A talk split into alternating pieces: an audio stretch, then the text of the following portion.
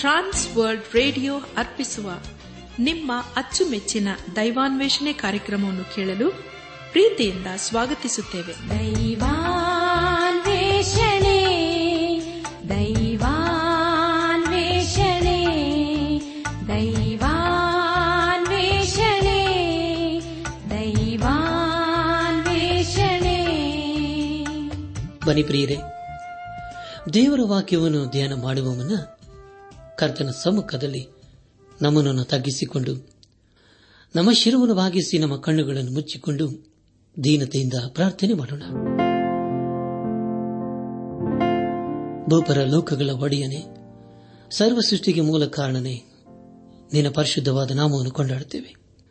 ಯೇಸು ಕ್ರಿಸ್ತನ ಮೂಲಕ ನಮ್ಮ ಜೀವಿತದಲ್ಲಿ ನೀನು ಮಾಡಿದಂಥ ಎಲ್ಲ ಅದ್ಭುತ ಕಾರ್ಯಕ್ಕಾಗಿ ನಿನ್ನನ್ನು ಕೊಂಡಾಡುತ್ತೇವೆ. ಕರ್ತನೇ, ದೇವಾದ ದೇವನೇ, ಈ ದಿನ ವಿಶೇಷವಾಗಿ ಎಲ್ಲ ಯವನಸ್ಥ ಮಕ್ಕಳನ್ನು ಅವರು ಮಾಡುವಂಥ ವಿದ್ಯಾಭ್ಯಾಸ ಕೆಲಸ ಕಾರ್ಯಗಳನ್ನು ನೀನು ಸಕೋಪಿಸುತ್ತೇವೆ. ಅವರನ್ನು ನೀನೇ ಕರುಣಿಸಿ, ಅವರನ್ನು ನೀನೇ ಆಶೀರ್ವದಿಸಪ್ಪ. ಅವರು ತಮ್ಮ ಜೀವಿತದಲ್ಲಿ ನಿನ್ನ ವಾಕ್ಯಕ್ಕೆ ವಿಧೇಯರಾಗಿ ಜೀವಿಸುತ್ತಾ ನಿನ್ನ ಆಶೀರ್ವಾದಕ್ಕೆ ಪಾತ್ರರಾಗಲು ದಯ ತೋರಿಸು. ಈಗೋ ಕರ್ತನೆ, ನಿನ್ನ ಜೀವಳ ವಾಕ್ಯವನ್ನು ಧ್ಯಾನ ಮಾಡುವ ನಮ್ಮನ್ನು ನಿನ್ನ ಸಕೋಪಿಸುತ್ತೇವೆ ಸಜೀವ ಯಜ್ಞವಾಗಿ. ನೀನೇ ನಮ್ಮನ್ನು ಶುದ್ಧೀಕರಿಸು, ನೀನೇ ನಮ್ಮನ್ನು ಆಶೀರ್ವಾದಿಸು. ನಮ್ಮ ಜೀವಿತಗಳ ಮೂಲಕ ನೀನು ಮಹಿಮೆ ಹೊಂದು ದೇವ. ಎಲ್ಲ ಮಹಿಮೆ ನೀನು ಮಾತ್ರ ಸಲ್ಲುವುದಾಗಲಿ. ನಮ್ಮ ಪ್ರಾರ್ಥನೆ ಸ್ತೋತ್ರಗಳನ್ನು ನಮ್ಮ ಒಡೆಯನು, ನಮ್ಮ ರಕ್ಷಕನು, ಲೋಕ ವಿಮೋಚಕನೂ ಆದ ಯೇಸು ಕ್ರಿಸ್ತನ ದಿವ್ಯ ನಾಮದಲ್ಲಿ ಸಮರ್ಪಿಸಿಕೊಳ್ಳುತ್ತೇವೆ ತಂದೆಯೇ, ಆಮೇನ್.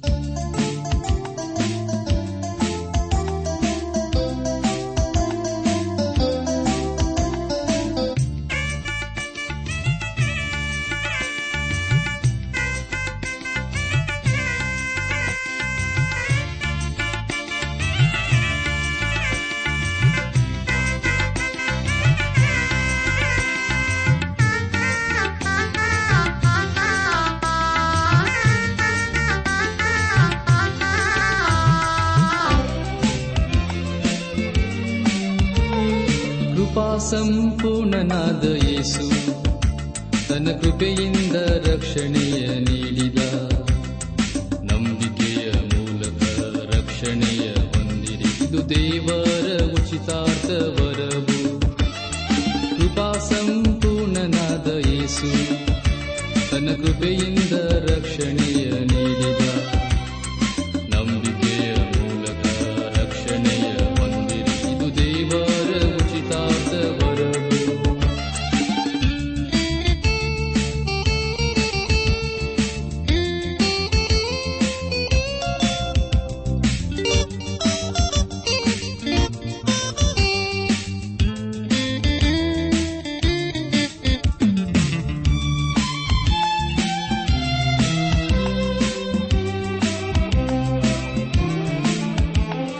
ಕ್ರಿಯೆಗಳಿಂದ ರಕ್ಷಣೆ ಉಂಟಾದದಲ್ಲ, ಸತ್ಕ್ರಿಯೆಗಳಿಂದ ಸಿಗುವುದಿಲ್ಲ. ಕ್ರಿಯೆಗಳಿಂದ ರಕ್ಷಣೆ ಉಂಟಾದದಲ್ಲ, ಸತ್ಕ್ರಿಯೆ. ನನ್ನ ಆತ್ಮೀಕ ಸಹೋದರ ಸಹೋದರಿ, ದೇವರ ವಾಕ್ಯವನ್ನು ಧ್ಯಾನ ಮಾಡುವ ಮುನ್ನ ನಿಮ್ಮ ಸತ್ಯವೇದ ಪೆನ್ನು ಪುಸ್ತಕದೊಂದಿಗೆ ಸಿದ್ಧರಾಗಿದ್ದಿರಲ್ಲವೇ? ಹಾಗಾದರೆ ಪ್ರಿಯರ, ಬನ್ನಿರಿ, ಈ ದಿವಸದಲ್ಲಿ ದೇವರು ನಮಗೇನು ಬೋಧಿಸುತ್ತಾನೋ ಅದಕ್ಕೆ ವಿಧೇಯರಾಗಿ ಜೀವಿಸುತ್ತಾ ಆತನ ಆಶೀರ್ವಾದಕ್ಕೆ ನಾವು ಪಾತ್ರರಾಗೋಣ. ಕಳೆದ ಕಾರ್ಯಕ್ರಮದಲ್ಲಿ ನಾವು ಯೆಶಾಯ ಪ್ರವಾದನೆ ಗ್ರಂಥದ ಇಪ್ಪತ್ತೆಂಟನೇ ಅಧ್ಯಾಯ ನಾಲ್ಕರಿಂದ ಇಪ್ಪತ್ತೊಂಬತ್ತನೇ ಅಧ್ಯಾಯದ ಎಂಟನೇ ವಚನದವರೆಗೆ ಧ್ಯಾನ ಮಾಡಿಕೊಂಡು ಅದರ ಮೂಲಕ ನಮ್ಮ ನಿಜ ಜೀವಿತಕ್ಕೆ ಬೇಕಾದ ಅನೇಕ ಆತ್ಮಿಕ ಪಾಠಗಳನ್ನು ಕಲಿತುಕೊಂಡು ಅನೇಕ ರೀತಿಯಲ್ಲಿ ಆಶೀರ್ವಿಸಲ್ಪಟ್ಟಿದ್ದೇವೆ. ಇದೆಲ್ಲ ದೇವರಾತ್ಮನ ಸಹಾಯ ಹಾಗೂ ಕಾರ್ಯವಾಗಿದೆ. ದೇವರಿಗೆ ಮಹಿಮೆಯುಂಟಾಗಲಿ. ಧ್ಯಾನ ಮಾಡಿದಂಥ ವಿಷಯಗಳನ್ನು ಈಗ ನೆನಪು ಮಾಡಿಕೊಂಡು ಮುಂದಿನ ವೇದ ಭಾಗಕ್ಕೆ ಸಾಗೋಣ. ಸಮಾರ್ಯದ ದುರ್ಗತಿ. ಪ್ರವಾದಿಯಾದ ಯೆಶಾಯನು ಯೆರೂಸಲೇಮಿನ ಅಧಿಪತಿಗಳನ್ನು ಖಂಡಿಸಿದ್ದು, ಯೆಹೋವನ ಕಾರ್ಯಗಳಲ್ಲಿನ ವಿವೇಕ ಎಂಬ ವಿಷಯಗಳ ಕುರಿತು ನಾವು ಧ್ಯಾನ ಮಾಡಿಕೊಂಡೆವು. ಧ್ಯಾನ ಮಾಡಿದಂಥ ಎಲ್ಲ ಹಂತಗಳಲ್ಲಿ ದೇವಾದಿ ದೇವನೇ ನಮ್ಮ ನಡೆಸಿದನು. ದೇವರಿಗೆ ಮಹಿಮೆಯುಂಟಾಗಲಿ. ಇಂದು ನಾವು ಯೆಶಾಯ ಪ್ರವಾದನೆ ಗ್ರಂಥದ ಇಪ್ಪತ್ತೊಂಬತ್ತನೇ ಅಧ್ಯಾಯ ಒಂಬತ್ತನೇ ವಾಚನದಿಂದ ಮೂವತ್ತು ಹಾಗೂ ಮೂವತ್ತೊಂದನೇ ಅಧ್ಯಾಯಗಳನ್ನು ಧ್ಯಾನ ಮಾಡಿಕೊಳ್ಳೋಣ. ಪ್ರಿಯ ದೇವಜನರೇ, ಈ ವಚನಗಳಲ್ಲಿ ಅಥವಾ ಅಧ್ಯಾಯಗಳಲ್ಲಿ ಬರೆಯಲ್ಪಟ್ಟಿರುವಂತಹ ಮುಖ್ಯ ವಿಷಯಗಳು ಯೆರೂಸಲೇಮಿನ ಮುಂದಿನ ಕಷ್ಟವು, ಅದರ ನಿವಾರಣೆಯು, ಯೆರೂಸಲೇಮಿನ ಮೂಢಭಕ್ತಿ, ಮಂತ್ರಾಲೋಚಕರ ಉಪಾಯವು, ಯೆಹೋವನ ಕೃಪೆಯ ಉದ್ದೇಶವು ಹಾಗೂ ಐಗುಪ್ತದ ಸಹಾಯ ವ್ಯರ್ಥವೆಂಬುದು, ಐಗುಪ್ತರ ಆಶ್ರಯದಿಂದಾಗುವ ದುರ್ಗತಿ, ಯಹೂದ್ಯರ ಮುಂದಿನ ವಿಧೇಯತೆಯು, ಕೊನೆಯದಾಗಿ ಯೆಹೋವನ ಯಹೂದ್ಯರಿಗೆ ನಿಜ ರಕ್ಷಕನು ಎಂಬ ವಿಷಯಗಳ ಕುರಿತು ನಾವು ಧ್ಯಾನ ಮಾಡಲಿದ್ದೇವೆ. ಪ್ರಿಯ ದೇವಜನರೇ, ಮುಂದೆ ನಾವು ಧ್ಯಾನ ಮಾಡುವಂತಹ ಎಲ್ಲ ಹಂತಗಳಲ್ಲಿ ದೇವರನ್ನು ಆಶ್ರಯಿಸಿಕೊಂಡು ಮುಂದೆ ಮುಂದೆ ಸಾಗೋಣ. ಯೆಶ ಪ್ರವಾದನೆ ಗ್ರಂಥ ಇಪ್ಪತ್ತೊಂಬತ್ತನೇ ಅಧ್ಯಾಯ ಒಂಬತ್ತು ಹಾಗೂ ಹತ್ತನೇ ವಚನಗಳಲ್ಲಿ ಹೀಗೆ ಓದುತ್ತೇವೆ: ನಿಮ್ಮನ್ನು ನೀವೇ ಬೆರಗು ಮಾಡಿಕೊಂಡು ಬೆರಗಾಗಿರಿ, ಕುರುಡು ಮಾಡಿಕೊಂಡು ಕುರುಡಾಗಿರಿ. ಇವರು ಅಮಲೇರಿದ್ದಾರೆ, ದ್ರಾಕ್ಷಾರಸದಿಂದಲ್ಲ, ಓಲಾಡುತ್ತಾರೆ ಮದ್ಯದಿಂದಲ್ಲ. ಯೆಹೋವನು ನಿಮ್ಮ ಮೇಲೆ ಗಾಢ ನಿದ್ರೆಯನ್ನು ಬರಮಾಡಿ ಪ್ರವಾದಿಗಳೆಂಬ ಕಣ್ಣುಗಳನ್ನು ಮುಚ್ಚಿ ದಿವ್ಯ ದರ್ಶಿಗಳೆಂಬ ತಲೆಗಳಿಗೆ ಮುಸುಕು ಹಾಕಿದನಷ್ಟೇ ಎಂಬುದಾಗಿ. ಪ್ರಿಯ ದೇವಜನರೇ, ದೇವರು ಪ್ರವಾದಿಗಳನ್ನು ನಿದ್ರೆ ಮಾಡುವುದಕ್ಕೆ ಬಿಟ್ಟನಾ? ಅದನ್ನು ಆತನು ಹೇಗೆ ತಾನೆ ಮಾಡಿಯಾನು? ಜೀವ ಸ್ವರೂಪನಾದ ದೇವರು ಇಸ್ರಾಯೇಲರಿಗೆ ಬೆಳಕನ್ನು ಕೊಟ್ಟನು. ಅವರು ಅದರಲ್ಲಿ ಆನಂದಿಸಬೇಕಾಗಿತ್ತು. ಆದರೆ ಅವರು ಆತನು ಕೊಟ್ಟ ಬೆಳಕನ್ನು ಹಾಗೂ ಸತ್ಯವನ್ನು ನಿರಾಕರಿಸಿದರು. ಅವರು ಅವುಗಳನ್ನು ಕಂಡುಕೊಳ್ಳಲಿಲ್ಲ. ಆದರೆ ಅವರು ಆತ್ಮಿಕ ರೀತಿಯಲ್ಲಿ ಕೊರಡರಾಗಿದ್ದಾರೆ. ಅದೇ ರೀತಿಯಲ್ಲಿ ಪ್ರಿಯರೇ, ಅನೇಕ ಪ್ರವಾದಿಗಳು, ಅರಸರು ಆತನು ಕೊಡುವ ಬಿಡುಗಡೆಯನ್ನು ನಿರಾಕರಿಸಿದರು. ಅವರು ಆತ್ಮೀಕ ರೀತಿಯಲ್ಲಿ ಕೊರಡರಾಗಿ, ದೇವರಿಗೆ ವೈರಿಗಳಾಗಿ, ಅವರು ಮದ್ಯಪಾನ ಮಾಡಿದವರ ಹಾಗೆ ಇದ್ದಾರೆ. ಇಪ್ಪತ್ತೊಂಬತ್ತನೇ ಅಧ್ಯಾಯ ಹನ್ನೊಂದು ಹಾಗೂ ಹನ್ನೆರಡನೇ ವಚನಗಳಲ್ಲಿ ಹೀಗೆ ಓದುತ್ತೇವೆ: ದೈವ ದರ್ಶನವೆಲ್ಲ ಮುದ್ರೆ ಹಾಕಿದ ಶಾಸ್ತ್ರದ ಮಾತಿನ ಹಾಗಿದೆ. ಅದನ್ನು ಅಕ್ಷರ ಬಲ್ಲವನಿಗೆ ದಯಮಾಡಿ ಓದೆಂದು ಒಪ್ಪಿಸಿದರೆ ಅವನು ಮುದ್ರೆ ಹಾಕಿದೆಯಲ್ಲ ಆಗುವುದಿಲ್ಲ ಅನ್ನುವನು. ಅಕ್ಷರವಿಲ್ಲದವನಿಗೆ ದಯವಿಟ್ಟು ಓದೆಂದು ಒಪ್ಪಿಸಿದರೆ ಅವನು ನನಗೆ ವಿದ್ಯೆ ಇಲ್ಲ ಅನ್ನುವನು ಎಂಬುದಾಗಿ. ಕರ್ತನಲ್ಲಿ ಪ್ರಿಯ ದೇವಜನರೇ, ದೇವಜನರು ಹಾಗೂ ಬೇರೆಯವರ ನಡವಳಿಕೆಯು ಆತ್ಮಿಕ ರೀತಿಯಲ್ಲಿ ಬೇರೆ ಬೇರೆಯಾಗಿ ಕಂಡುಬರುತ್ತದೆ. ಕೆಲವರು ಆತ್ಮಿಕ ರೀತಿಯಲ್ಲಿ ಕೊರಡರಾಗಿ ಕಂಡುಬರುತ್ತಾರೆ. ಅದೇ ರೀತಿಯಲ್ಲಿ ಪ್ರಿಯರು, ಇಂದು ನಾವು ಅನೇಕರನ್ನು ನಮ್ಮ ಸಮಾಜದಲ್ಲಿ ಕಾಣಬಹುದು. ಉದಾಹರಣೆಗೆ, ಅನೇಕರು ಪ್ರವಾದನೆಯ ಮಾತುಗಳನ್ನು ಓದಲು ಇಷ್ಟಪಡುವುದಿಲ್ಲ. ಪ್ರಕಟಣೆ ಪುಸ್ತಕದಲ್ಲಿ ಬರೆದಿರುವಂತಹ ವಿಷಯಗಳು ನಮಗೆ ಅನ್ವಯವಾಗುವುದಿಲ್ಲ ಎಂಬುದಾಗಿ ಅವರು ಹೇಳಿ ಪ್ರಕಟಣೆಯ ಪುಸ್ತಕವನ್ನು ಅವರಿಷ್ಟಪಡುವುದಿಲ್ಲ. ಅದೇ ರೀತಿಯಲ್ಲಿ ಪ್ರಿಯರೇ, ಪ್ರವಾದಿ ದೇಶನ ಕಾಲದಲ್ಲಿ ಅನೇಕರು ಹೇಳಿದರು ಹಾಗೂ ಅನೇಕ ಕೆಲಸ ಕಾರ್ಯಗಳಲ್ಲಿ ಅವರು ಮುಳುಗಿ ಹೋಗಿದ್ದರು. ಆದರೆ ಅವರಿಗೆ ದೇವರ ವಾಕ್ಯವನ್ನು ಓದುವ ಸಮಯ ಹಾಗೂ ಆಸಕ್ತಿ ಇರಲೇ ಇಲ್ಲ. ಸತ್ಯವಿಧದಲ್ಲಿ ಪ್ರಕಟಣೆ ಪುಸ್ತಕವು ಬಹು ಸುಲಭವಾಗಿ ಅರ್ಥವಾಗುವಂಥ ಪುಸ್ತಕವಾಗಿದೆ. ಸತ್ಯವೇದದಲ್ಲಿ ಬೇರೆ ಅರವತ್ತೈದು ಪುಸ್ತಕಗಳಲ್ಲಿ ಬರೆದಿರುವಂತಹ ಎಲ್ಲಾ ಸಂಗತಿಗಳನ್ನು ಪ್ರಕಟಣೆ ಪುಸ್ತಕದಲ್ಲಿ ನಾವು ಓದಬಹುದು. ಆದರೆ ಅದನ್ನು ಅನೇಕರು ಓದುವುದಿಲ್ಲ. ಅದೇ ರೀತಿಯಲ್ಲಿ ಯೆಶಾಯನ ಕಾಲದಲ್ಲಿ ಜನರು ದೇವರ ಸಂದೇಶವನ್ನು ಇಷ್ಟಪಡಲಿಲ್ಲ. ಅವರಿಗೆ ಬೆಳಕು ಕೊಡಲಾಗಿತ್ತು, ಆದರೆ ಅವರು ಬೆಳಕಿಗಿಂತಲೂ ಕತ್ತಲೆಯನ್ನೇ ಹೆಚ್ಚಾಗಿ ಪ್ರೀತಿ ಮಾಡಿದರು. ಹೀಗಾಗಿ ಅವರು ಆತ್ಮಿಕ ರೀತಿಯಲ್ಲಿ ಕೊರಡರಾದರು. ಪ್ರಕಟಣೆ ಪುಸ್ತಕ ಒಂದನೇ ಅಧ್ಯಾಯ ಮೂರನೇ ವಚನ ಹಾಗೂ ಇಪ್ಪತ್ತೆರಡನೇ ಅಧ್ಯಾಯ ಹತ್ತನೇ ವಚನದಲ್ಲಿ ಹೀಗೆ ಓದುತ್ತೇವೆ: ಈ ಪ್ರವಾದನಾ ವಾಕ್ಯಗಳನ್ನು ಓದುವಂತಹವನು, ಕೇಳುವಂತಹವರು, ಈ ಪ್ರವಾದನೆಯಲ್ಲಿ ಬರೆದಿರುವ ಮಾತುಗಳನ್ನು ಕೈಕೊಂಡು ನಡೆಯುವಂತಹವರು ಧನ್ಯರು. ಅವು ನೆರವೇರುವ ಸಮಯವು ಸಮೀಪವಾಗಿದೆ ಎಂಬುದಾಗಿಯೂ, ಇದಲ್ಲದೆ ಅವನು ನನಗೆ, ಈ ಪುಸ್ತಕದಲ್ಲಿರುವ ಪ್ರವಾದನಾ ವಾಕ್ಯಗಳನ್ನು ಗುಪ್ತವಾಗಿಡಬೇಡ, ಇವು ನೆರವೇರುವ ಸಮಯವು ಸಮೀಪವಾಗಿದೆಯೇ ಎಂಬುದಾಗಿ.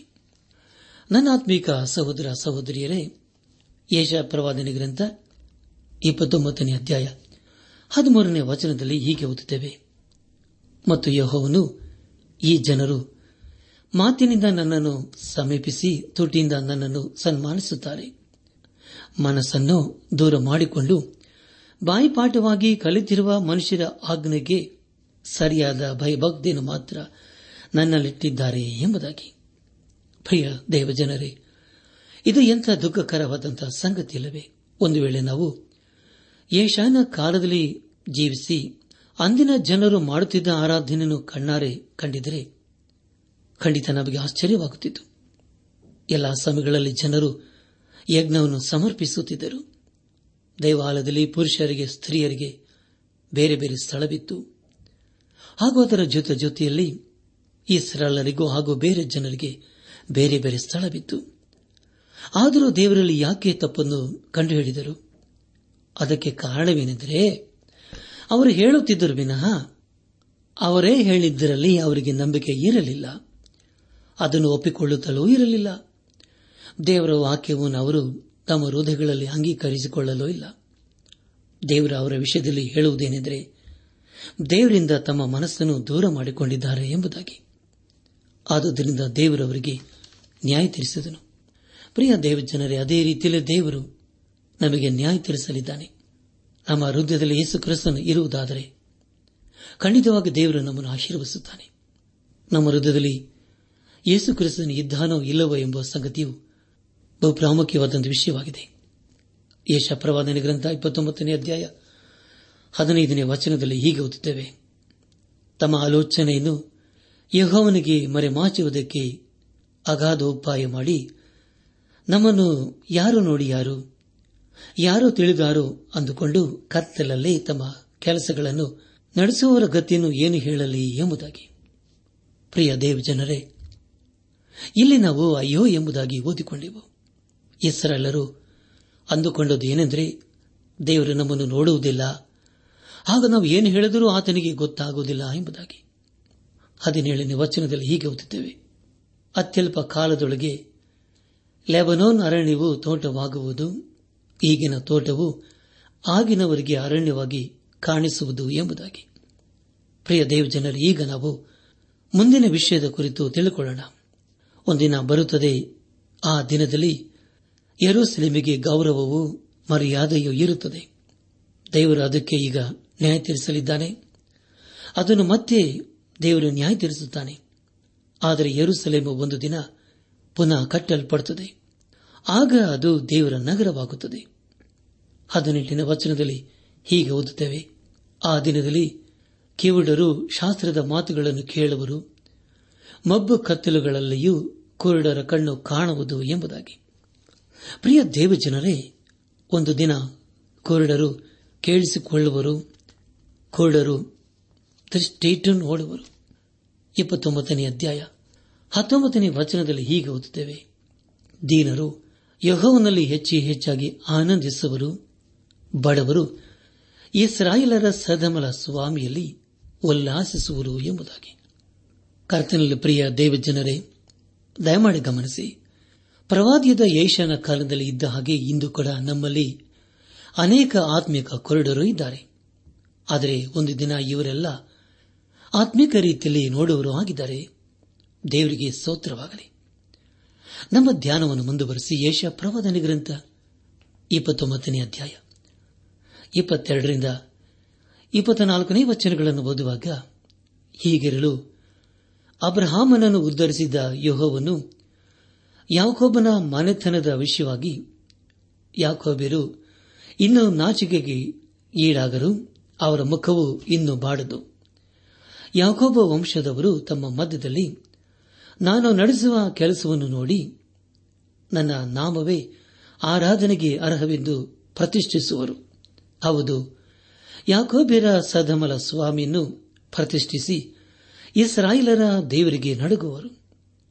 ತಪ್ಪಿದ ಹೃದಯವುಳ್ಳವರೆಲ್ಲರೂ ವಿವೇಕಿಗಳಾಗುವರು, ಗುಣಗುಟ್ಟುವವರು ಉಪದೇಶವನ್ನು ಗಮನಿಸುವರು ಎಂದು ಹೇಳುತ್ತಾನೆ ಎಂಬುದಾಗಿ. ನನ್ನ ಆತ್ಮಿಕ ಸಹೋದರ ಸಹೋದರಿಯರೇ, ಅವರು ದೇವರ ಹೆಸರನ್ನು ಏನು ಮಾಡುತ್ತಾರೆಂಬುದಾಗಿ ಈಗಾಗಲೇ ಕೇಳಿಸಿಕೊಂಡಿದ್ದೇವೆ. ಅವರು ದೇವರ ಹೆಸರನ್ನು ಪವಿತ್ರ ಮಾಡುತ್ತಾರೆ. ಇಂದು ಅನೇಕರು ತಮ್ಮ ಜೀವಿತವನ್ನು ಸರಿ ಮಾಡಿಕೊಂಡು ತಮ್ಮ ಜೀವಿತದ ಮೂಲಕ ದೇವರನ್ನು ಘನಪಡಿಸುತ್ತಿದ್ದಾರೆ. ದೇವರ ಪರಿಶುದ್ಧವಾದ ನಾಮವನ್ನು ಕೊಂಡಾಡುತ್ತಿದ್ದಾರೆ. ದೇವರಿಗೆ ಸ್ತೋತ್ರವಾಗಲಿ. ಆತನನ್ನು ನಾವು ಹಾಗೆಯೇ ಕರೆಯಬೇಕು. ಯಾಕೆಂದರೆ ಪ್ರಿಯರೇ, ಆತನು ಪರಿಶುದ್ಧನಾದಂಥ ದೇವರಾಗಿದ್ದಾನೆ. ಇಲ್ಲಿಗೆ ಯೆಶಾಯ ಪ್ರವಾದನ ಗ್ರಂಥದ ಇಪ್ಪತ್ತೊಂಬತ್ತನೇ ಅಧ್ಯಾಯವು ಮುಕ್ತಾಯವಾಯಿತು. ಇಲ್ಲಿವರೆಗೂ ದೇವಾದ ದೇವನೇ ನಮ್ಮ ನಡೆಸಿದನು. ದೇವರಿಗೆ ಮಹಿಮೆ ಉಂಟಾಗಲಿ. ಮುಂದೆ ನಾವು ಯೆಶಾಯ ಪ್ರವಾದನ ಗ್ರಂಥದ ಮೂವತ್ತನೇ ಅಧ್ಯಾಯವನ್ನು ಧ್ಯಾನ ಮಾಡಿಕೊಳ್ಳೋಣ. ಪ್ರಿಯ ದೇವಜನರೇ, ಮೂವತ್ತು ಹಾಗೂ ಮೂವತ್ತೊಂದನೇ ಅಧ್ಯಾಯಗಳಲ್ಲಿ ಹೆಚ್ಚಾಗಿ ಪ್ರವಾದಿಯಾದ ಯೆಶಾಯನ ಕಾಲದಲ್ಲಿ ಇದ್ದ ಪರಿಸ್ಥಿತಿ ಕುರಿತು ನಾವು ತಿಳಿದುಕೊಳ್ಳುತ್ತೇವೆ. ಯಹೂದದ ದಕ್ಷಿಣದವರು ಪ್ರವಾದಿಯಾದ ಯೆಶಾಯನ ಮಾತನ್ನು ಕೇಳಿಸಿಕೊಂಡು ಐಗುಪ್ತದ ಜೊತೆಯಲ್ಲಿ ಸೇರಿಕೊಳ್ಳಲಿಲ್ಲ. ಆದರೆ ಉತ್ತರದಲ್ಲಿದ್ದ ಇಸ್ರಾಯೇಲರು ಯೆಶಾಯನ ಮಾತನ್ನು ಧಿಕ್ಕರಿಸಿ ಕೊನೆಗೆ ಅಶ್ಶೂರಕ್ಕೆ ಸರಿಯಾಗಿ ಹೋಗುತ್ತಾರೆ. ಅದರ ಕುರಿತು ನಾವು ಎರಡನೇ ಅರಸುಗಳ ಪುಸ್ತಕ ಹದಿನೇಳನೇ ಅಧ್ಯಾಯ ನಾಲ್ಕನೇ ವಚನದಲ್ಲಿ ನಾವು ಓದುತ್ತೇವೆ. ಉತ್ತರದಲ್ಲಿದ್ದಂತಹ ಇಸ್ರಾಯೇಲರನ್ನು ಕಂಡು ದಕ್ಷಿಣದವರು ಎಚ್ಚೆತ್ತುಕೊಂಡರು. ಮೂವತ್ತನೇ ಅಧ್ಯಾಯದ ಮುಖ್ಯ ಪ್ರಸ್ತಾಪ ಐಗುಪ್ತದ ಸಹಾಯ ವ್ಯರ್ಥವೆಂಬುದಾಗಿ ಪ್ರವಾದಿಯಾದ ಯೆಶಾಯನು ಹೇಳುವುದು ಎಂಬುದಾಗಿ. ಯೆಶಾಯ ಪ್ರವಾದನ ಗ್ರಂಥ ಮೂವತ್ತನೇ ಅಧ್ಯಾಯ ಮೊದಲನೇ ವಚನದಲ್ಲಿ ಹೀಗೆ ಓದುತ್ತೇವೆ: ಯೆಹೋವನು ಹೀಗೆ ನುಡಿಯುತ್ತಾನೆ, ದ್ರೋಹಿಗಳಾದ ನನ್ನ ಮಕ್ಕಳ ಗತಿಯನ್ನು ಏನು ಹೇಳಲಿ? ಇವರು ನನ್ನನ್ನು ಕೇಳದೆ ಒಂದು ಆಲೋಚನೆಯನ್ನು ಸಾಗಿಸಿ, ನನ್ನ ಆತ್ಮ ಪ್ರೇರಿತರಾಗದೆ ಉಪಾಯವನ್ನು ನೇಯ್ದು ಪಾಪದ ಮೇಲೆ ಪಾಪವನ್ನು ಸೇರಿಸಿಕೊಂಡಿದ್ದಾರೆ ಎಂಬುದಾಗಿ. ಪ್ರಿಯರೇ, ನಿಮಗಾಗ ನಾನು ಮತ್ತೊಂದು ಸಾರಿ ಓದ್ತೇನೆ. ಯೆಹೋವನು ಹೀಗನ್ನುತ್ತಾನೆ, ದ್ರೋಹಿಗಳಾದ ನನ್ನ ಮಕ್ಕಳ ಗತಿಯನ್ನು ಏನು ಹೇಳಲಿ? ಇವರು ನನ್ನನ್ನು ಕೇಳದೆ ಒಂದು ಆಲೋಚನೆಯನ್ನು ಸಾಗಿಸಿ, ನನ್ನ ಆತ್ಮ ಪ್ರೇರಿತರಾಗದೆ ಉಪಾಯವನ್ನು ನೇಯ್ದು ಪಾಪದ ಮೇಲೆ ಪಾಪವನ್ನು ಸೇರಿಸಿಕೊಂಡಿದ್ದಾರೆ ಎಂಬುದಾಗಿ. ನನ್ನ ಆತ್ಮಿಕ ಸಹೋದರ ಸಹೋದರಿಯರೇ, ದಯಮಾಡಿ ಗಮನಿಸಿ, ಇಲ್ಲಿ ನಾವು ಪ್ರವಾದಿಯಾದ ಯೆಶಾಯನು ಬರೆದಂತ ಪ್ರವಾದನ ಮಾತುಗಳನ್ನು ಕೇಳಿಸಿಕೊಳ್ಳುತ್ತಾ ಇದ್ದೇವೆ. ಈ ಮಾತು ಒಂದು ಎಚ್ಚರಿಕೆ ಮಾತಾಗಿದೆ. ಜೀವ ಸ್ವರೂಪನಾದ ದೇವರು ಇಸ್ರಾಯೇಲರಿಗೆ ಹೇಳಿದ್ದೇನೆಂದರೆ, ನೀವು ಸಹಾಯಕ್ಕಾಗಿ ಐಗುಪ್ತದವರನ್ನು ಕೇಳಿಕೊಳ್ಳಬಾರದು, ಯಾಕೆಂದರೆ ಅದು ಒಳ್ಳೆಯದಲ್ಲ ಎಂಬುದಾಗಿ ದೇವರು ಈಗಾಗಲೇ ಎಚ್ಚರಿಸಿದನು. ಆದರೆ ಇಸ್ರಾಯೇಲರು ದೇವರ ಮಾತನ್ನು ಉಲ್ಲಂಘನೆ ಮಾಡಿ ಐಗುಪ್ತದವರೊಟ್ಟಿಗೆ ಸಂಬಂಧವನ್ನು ಬೆಳೆಸಿಕೊಂಡರು. ಯೆಶಾಯ ಪ್ರವಾದನ ಗ್ರಂಥ ಮೂವತ್ತನೇ ಅಧ್ಯಾಯ ಏಳನೇ ವಚನದಲ್ಲಿ ಹೀಗೆ ಓದುತ್ತೇವೆ: ಐಗುಪ್ತದ ಸಹಾಯವು ವ್ಯರ್ಥವೇ ವ್ಯರ್ಥ, ಆದ್ದರಿಂದ ನಾನು ಅದಕ್ಕೆ ಸುಮ್ಮನೆ ಬಿದ್ದಿರುವ ಜಂಬದ ಮೃಗವೆಂದು ಹೆಸರಿಟ್ಟಿದ್ದೇನೆ ಎಂಬುದಾಗಿ. ಪ್ರಿಯರೇ, ನಿಮಗ ನಾನು ಮತ್ತೊಂದು ಸಾರಿ ಓದ್ತೇನೆ. ಯೆಶಾಯ ಪ್ರವಾದನ ಗ್ರಂಥ ಮೂವತ್ತನೇ ಅಧ್ಯಾಯ ಏಳನೇ ವಚನ: ಐಗುಪ್ತದ ಸಹಾಯವು ವ್ಯರ್ಥವೇ ವ್ಯರ್ಥ, ಆದ್ದರಿಂದ ನಾನು ಅದಕ್ಕೆ ಸುಮ್ಮನೆ ಬಿದ್ದಿರುವ ಜಂಬದ ಮೃಗವೆಂದು ಹೆಸರಿಟ್ಟಿದ್ದೇನೆ ಎಂಬುದಾಗಿ. ಪ್ರಿಯ ದೇವಜನರೇ, ಹಾಗೆ ನಾವು ಹದಿನೈದನೇ ವಚನದಲ್ಲಿ ಹೀಗೆ ಓದುತ್ತೇವೆ: ಇಸ್ರಾಯೇಲರ ಸದಮಲ ಸ್ವಾಮಿಯಾಗಿರುವ ಕರ್ತನಾದ ಯೆಹೋವನು, ನೀವು ತಿರುಗಿಕೊಂಡು ಸುಮ್ಮನಿದ್ದರೆ ನಿಮಗೆ ರಕ್ಷಣೆಯಾಗುವುದು, ಶಾಂತರಾಗಿ ಭರವಸೆದಿಂದಿರುವುದೇ ನಿಮಗೆ ಬಲ ಎಂದು ಹೇಳಿದ್ದರೂ ನೀವು ಒಪ್ಪಿಕೊಂಡಿಲ್ಲ ಎಂಬುದಾಗಿ. ನನ್ನಾತ್ಮಿಕ ಸಹೋದರ ಸಹೋದರಿಯರೇ, ಇಲ್ಲಿ ಜೀವ ಸ್ವರೂಪನಾದ ದೇವರು ಇಸ್ರಾಯೇಲರಿಗೆ ಹೇಳುವುದೇನೆಂದರೆ, ನನ್ನ ಕಡೆಗೆ ತಿರುಗಿಕೊಳ್ಳಿರಿ, ನಾನು ನಿಮ್ಮನ್ನು ಬಿಡುಗಡೆ ಮಾಡುತ್ತೇನೆ ಎಂಬುದಾಗಿ. ದೇವರು ಅವರಿಗೆ ಹೇಳಿದ್ದೇನೆಂದರೆ, ಇಸ್ರಾಯೇಲರ ಸದಮಲ ಸ್ವಾಮಿಯಾಗಿರುವ ಕರ್ತನಾದ ಯೆಹೋವನು, ನೀವು ತಿರುಗಿಕೊಂಡು ಸುಮ್ಮನಿದ್ದರೆ ನಿಮಗೆ ರಕ್ಷಣೆಯಾಗುವುದು, ಶಾಂತರಾಗಿ ಭರವಸೆಯಿಂದ ಇರುವುದೇ ನಿಮಗೆ ಬಲ ಎಂದು ಹೇಳಿದ್ದರೂ ನೀವು ಒಪ್ಪಿಕೊಂಡಿಲ್ಲ ಎಂಬುದಾಗಿ. ಇದುವೇ ಇಸ್ರಾಯೇಲರ ದುಸ್ಥಿತಿಯಾಗಿದೆ. ಇದು ಸತ್ಯವೇದದಲ್ಲಿ ಮತ್ತೊಂದು ಅದ್ಭುತವಾದಂಥ ವಚನ ಭಾಗವಾಗಿದೆ. ದೇವರಿಗೆ ಸ್ತೋತ್ರವಾಗಲಿ. ನಮ್ಮ ಧ್ಯಾನವನ್ನು ಮುಂದುವರೆಸಿ ಯೆಶಾಯ ಪ್ರವಾದನ ಗ್ರಂಥ ಮೂವತ್ತನೇ ಅಧ್ಯಾಯ ಹದಿನೆಂಟನೇ ವಚನವನ್ನು ಓದುವಾಗ, ಹೀಗಿರಲು ಯೆಹೋವನು ನಿಮಗೆ ಕೃಪೆ ತೋರಿಸಬೇಕೆಂದು ಕಾದಿರುವನು, ನಿಮ್ಮನ್ನು ಕರುಣಿಸಬೇಕೆಂದು ಉನ್ನತೋನ್ನತನಾಗಿ ಕಾಣಿಸಿಕೊಳ್ಳುವನು. ಯೆಹೋವನು ನ್ಯಾಯ ಸ್ವರೂಪನಾದ ದೇವರು, ಆತನಿಗಾಗಿ ಕಾದಿರುವರೆಲ್ಲರೂ ಧನ್ಯರು ಎಂಬುದಾಗಿ. ಪ್ರಿಯರೇ, ಇದೆಯಂಥ ಅದ್ಭುತವಾದಂಥ ವಚನ ಭಾಗವಲ್ಲವೇ? ನಿಮಗಾಗಿ ನಾನು ಮತ್ತೊಂದು ಸಾರಿ ಓದ್ತೇನೆ. ಯೆಶಾಯ ಪ್ರವಾದನ ಗ್ರಂಥ ಮೂವತ್ತನೇ ಅಧ್ಯಾಯ ಹದಿನೆಂಟನೇ ವಚನ: ಹೀಗಿರಲು ಯೆಹೋವನು ನಿಮಗೆ ಕೃಪೆ ತೋರಿಸಬೇಕೆಂದು ಕಾದಿರುವನು, ನಿಮ್ಮನ್ನು ಕರುಣಿಸಬೇಕೆಂದು ಉನ್ನತೋನ್ನತನಾಗಿ ಕಾಣಿಸಿಕೊಳ್ಳುವನು. ಯೆಹೋವನು ನ್ಯಾಯ ಸ್ವರೂಪನಾದ ದೇವರು, ಆತನಿಗಾಗಿ ಕಾದಿಯವರೆಲ್ಲರೂ ಧನ್ಯರು ಎಂಬುದಾಗಿ. ಕರ್ತನ ಪ್ರಿಯ ದೇವಜನರೇ, ಯೇಸು ಕ್ರಿಸ್ತನು ಅತಿ ಬೇಗನೆ ಬರಲಿದ್ದಾನೆ. ದೇವರು ನಮಗೆ ಆ ಸಮಯವನ್ನು ಅಥವಾ ಯಾವ ದಿನಾಂಕವನ್ನು ಕೊಟ್ಟಿಲ್ಲ, ಆದರೆ ನಾವು ಆತನಿಗಾಗಿ ಕಾದಿರಬೇಕು ಹಾಗೂ ನಮ್ಮನ್ನು ಆತ್ಮಿಕ ಸಿದ್ಧತೆಯನ್ನು ಮಾಡಿಕೊಳ್ಳಬೇಕು. ಆತನು ತನ್ನ ಸಮಯಕ್ಕೆ ಅನುಸಾರವಾಗಿ ಬರುತ್ತಾನೆ. ಆತನು ನಮಗೆ ನಿತ್ಯತ್ವವನ್ನು ದಯಪಾಲಿಸಲಿದ್ದಾನೆ. ದೇವರಿಗೆ ಸ್ತೋತ್ರವಾಗಲಿ. ಆದುದರಿಂದ ನಾವು ಯೇಸು ಕ್ರಿಸ್ತನು ಬರುವುದಕ್ಕೆ ಮುಂಚಿತವಾಗಿ ಆತನ ದೃಷ್ಟಿಯಲ್ಲಿ ನೀತಿವಂತರಾಗಿ ಕಂಡುಬಂದು ಆತನ ಆಶೀರ್ವಾದಕ್ಕೆ ನಾವು ಪಾತ್ರರಾಗೋಣ. ಯೆಶಾಯ ಪ್ರವಾದನೆ ಗ್ರಂಥ ಮೂವತ್ತನೇ ಅಧ್ಯಾಯ ಮೂವತ್ತೊಂದರಿಂದ ಮೂವತ್ಮೂರನೇ ವಚನಗಳನ್ನು ಓದುವಾಗ, ಹೀಗೆ ಯೆಹೋವನು ದಂಡದಿಂದ ದಂಡಿಸುವಾಗ ಆಶ್ಚರ್ಯರು ಆತನ ಧ್ವನಿಯಿಂದಲೇ ಭಂಗಪಡುವರು ಮತ್ತು ಯೆಹೋವನು ಸಂಕಲ್ಪಿಸಿದ ದಂಡದ ಪ್ರತಿಯೊಂದು ಪೆಟ್ಟು ದಮ್ಮಡಿ ಕಿನ್ನರಿಗಳ ನಾದದೊಡನೆ ಅವರ ಮೇಲೆ ಬೀಳುವುದು. ಆತನು ಅವರೊಂದಿಗೆ ಹೋರಾಡುತ್ತಾ ಕೈಬೀಸಿ ಯುದ್ಧ ಮಾಡುವನು. ಪುರಾತನ ಕಾಲದಿಂದಲೂ ಅಗ್ನಿಕೊಂಡವು ಸಿದ್ಧವಾಗಿದೆ, ಹೌದು ರಾಜನಿಗೆ ಅಣಿಯಾಗಿದೆ. ಅದನ್ನು ಆಳವಾಗಿಯೂ ಅಗಲವಾಗಿಯೂ ಮಾಡಿದ್ದಾನೆ. ಅದರಲ್ಲಿನ ಚೀತೆಯೊಳಗೆ ಬೆಂಕಿಯು ಬೇಕಾದಷ್ಟು ಕೊರಡುಗಳಿವೆ. ಯೆಹೋವನ ಶ್ವಾಸವು ಗಂಧಕದ ಪ್ರವಾಹೋಪಾದಿಯಲ್ಲಿ ಅದನ್ನು ಒರಿಸುವುದು ಎಂಬುದಾಗಿ. ನನ್ನ ಆತ್ಮಿಕ ಸಹೋದರ ಸಹೋದರಿಯರೇ, ದೇವರ ವಾಕ್ಯವು ನಮಗೆ ಹೇಳುವುದೇನೆಂದರೆ, ಮಹಾಸಂಗಡ ಕಾಲದಲ್ಲಿ ಆಶ್ಚರ್ಯದವರು ದೇವರಿಗೆ ಮಹಾವೈರಿಗಳಾಗುತ್ತಾರೆ ಎಂಬುದಾಗಿ ಇಲ್ಲಿ ನಾವು ಅಗ್ನಿಕೊಂಡ ಎಂಬುದಾಗಿ ಓದಿಕೊಂಡಿದ್ದೇವೆ. ಆ ಸ್ಥಳದಲ್ಲಿ ದೇವರು ಆಸೆ ಪಡೆಯುವ ಆರಾಧನೆಯನ್ನು ಮಾಡಿ ದೇವರ ಕೋಪಕ್ಕೆ ಗುರಿಯಾದರು. ಪ್ರಿಯರೇ, ರಾಜ ಎಂಬುದಾಗಿ ಈಗಾಗಲೇ ಓದಿಕೊಂಡೆವು. ಅವನು ಸುಳ್ಳು ಪ್ರವಾದಿಗೆ ಹೋಲಿಕೆಯಾಗಿದ್ದಾನೆ. ಪ್ರಕಟಣೆ ಪುಸ್ತಕ ಇಪ್ಪತ್ತನೇ ಅಧ್ಯಾಯ ಹತ್ತನೇ ವಚನದಲ್ಲಿ ಹೀಗೆ ಓದುತ್ತೇವೆ, ಇದಲ್ಲದೆ ಅವರನ್ನು ಮರಳುಗೊಳಿಸಿದ ಸೈತಾನನು ಬೆಂಕಿ ಗಂಧಗಳು ಉರಿಯುವ ಕೆರೆಯಲ್ಲಿ ದೊಬ್ಬಲ್ಪಟ್ಟನು. ಅಲ್ಲಿ ಮೃಗವು ಸುಳ್ಳು ಪ್ರವಾದಿಯೂ ಕೂಡ ಇದ್ದಾರೆ. ಅವರು ಹಗಲೆರಡು ಯುಗ ಯುಗಾಂತರಗಳಲ್ಲಿಯೂ ಯಾತನೆ ಪಡುತ್ತಿರುವರು ಎಂಬುದಾಗಿ. ಪ್ರಿಯ ದೇವಜನರೇ, ಮೂವತ್ತೊಂದನೇ ಅಧ್ಯಾಯದಲ್ಲಿ ದೇವರು ಇಸ್ರಾಯೇಲರಿಗೆ ಹೇಳುವುದೇನೆಂದರೆ, ನೀವು ಸಹಾಯಕ್ಕಾಗಿ ಐಗುಪ್ತವನ್ನು ನೋಡಬಾರದು ಎಂಬುದಾಗಿ. ಯೆಶಾಯನು ಮತ್ತೆ ಮತ್ತೆ ಅವರನ್ನು ಎಚ್ಚರಿಸುತ್ತಾ ಇದ್ದಾನೆ. ಮುಂದೆ ಇಸ್ರಾಯೇಲರು ದೇವರನ್ನು ಬಿಟ್ಟು ಕ್ರಿಸ್ತ ವಿರೋಧಿಯನ್ನು ಅಂಗೀಕರಿಸಿಕೊಂಡು ದೇವರ ಕೋಪಕ್ಕೆ ಗುರಿಯಾಗುತ್ತಾರೆ. ಆದುದರಿಂದ ದೇವರು ಅವರಿಗೆ ನ್ಯಾಯ ತೀರಿಸುತ್ತಾನೆ. ಮೂವತ್ತೊಂದನೇ ಅಧ್ಯಾಯ ಮೊದಲನೇ ವಚನದಲ್ಲಿ ಹೀಗೆ ಓದುತ್ತೇವೆ, ಅಯ್ಯೋ ಸಹಾಯಕ್ಕಾಗಿ ಐಗುಪ್ತವನ್ನು ಸೇರಿ ಅಶ್ವ ಬಲವನ್ನು ಆಶ್ರಯಿಸುವವರ ಗತಿಯನ್ನು ಏನು ಹೇಳಲಿ.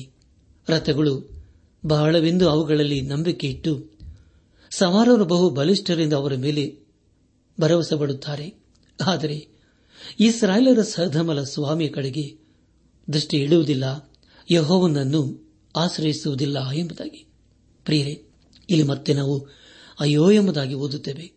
ನಾವು ಸಹಾಯಕ್ಕಾಗಿ ದೇವರ ಬಳಿಗೆ ಹೋಗಬೇಕು, ಅದನ್ನು ಬಿಟ್ಟು ಬೇರೆ ಯಾರ ಬಳಿಗೂ ನಾವು ಹೋಗಬಾರದು.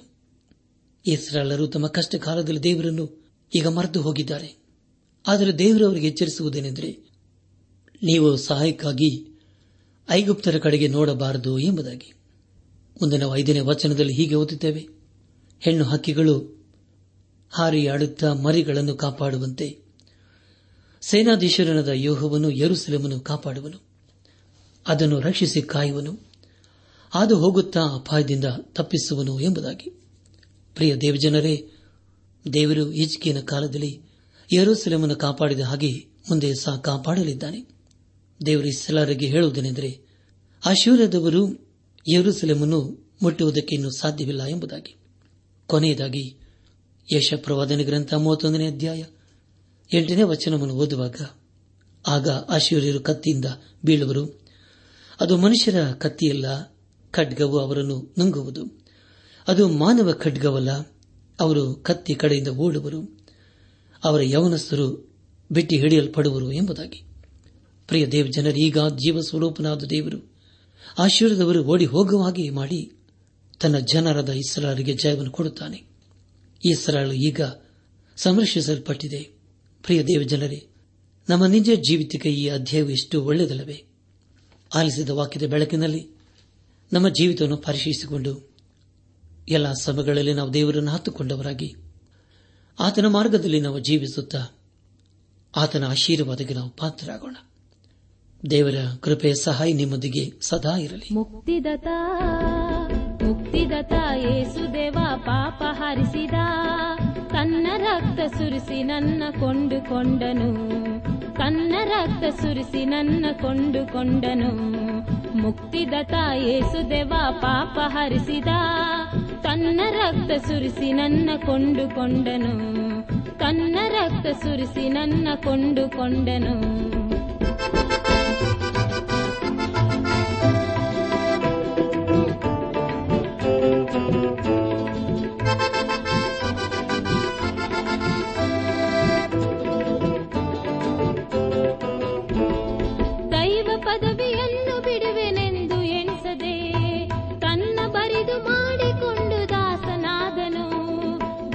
ಚಿತ್ತಕ್ಕೆ ಆತ ವಿಧೇಯನಾದನು, ಮನುಷ್ಯನಾದನು, ಧರೆಗೆ ಬಂದನು, ತನ್ನ ಮೂಲ್ಯ ಪ್ರಾಣ ಕೊಟ್ಟು ಪಾಪ ಹರಿಸಿದ, ತನ್ನ ಮೂಲ್ಯ ಪ್ರಾಣ ಕೊಟ್ಟು ಪಾಪ ಹರಿಸಿದ.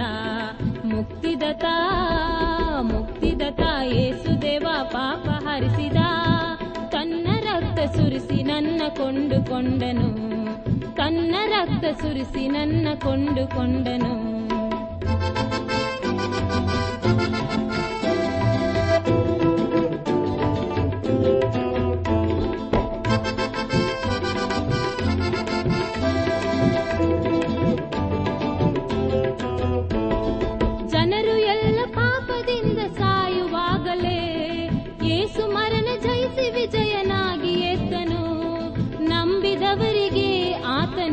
ಜೀವವಾ ನಿತ್ಯಾನಂದವಾ ನಿತ್ಯ ರಕ್ಷಣೆ ಕೊಟ್ಟು ತನ್ನ ಸ್ವಂತ ಸ್ವತ್ತನ್ನಾಗಿ ಮಾಡಿದನು, ಕೊಟ್ಟು ತನ್ನ ಸ್ವಂತ ಸ್ವತ್ತನ್ನಾಗಿ ಮಾಡಿದನು.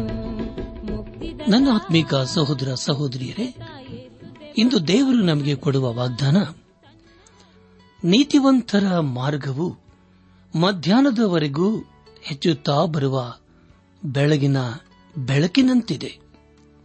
ಜ್ಞಾನೋಕ್ತಿ ನಾಲ್ಕು ಹದಿನೆಂಟು.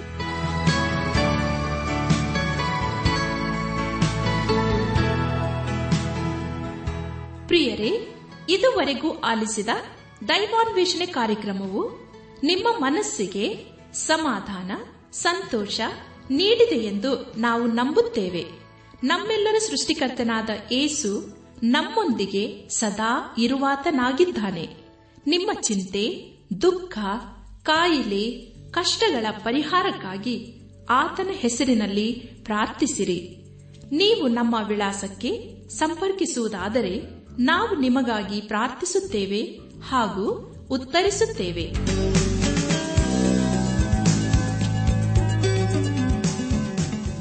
ನಮ್ಮ ವಿಳಾಸ ದೈವಾನ್ ವೇಷಣೆ, ಟ್ರಾನ್ಸ್ ವರ್ಲ್ಡ್ ರೇಡಿಯೋ ಇಂಡಿಯಾ, ಟಪಾಲು ಪೆಟ್ಟಿಗೆ ನಾಲ್ಕು ಮೂರು ಎರಡು ಸೊನ್ನೆ, ಬೆಂಗಳೂರು ನಲವತ್ಮೂರು. ದೈವಾನ್ ವೇಷಣೆ Trans World radio India, post box four three two zero, Bangalore forty three. ದೂರವಾಣಿ ಸಂಖ್ಯೆ ಒಂಬತ್ತು ಎಂಟು ನಾಲ್ಕು ಐದು ಆರು ಒಂದು ಆರು ನಾಲ್ಕು ಒಂದು ಎರಡು. ನಮ್ಮ ಇಮೇಲ್ ವಿಳಾಸ Kannada TTB at radio eight eight two dot com. ನಮಸ್ಕಾರ ಪ್ರಿಯರೇ.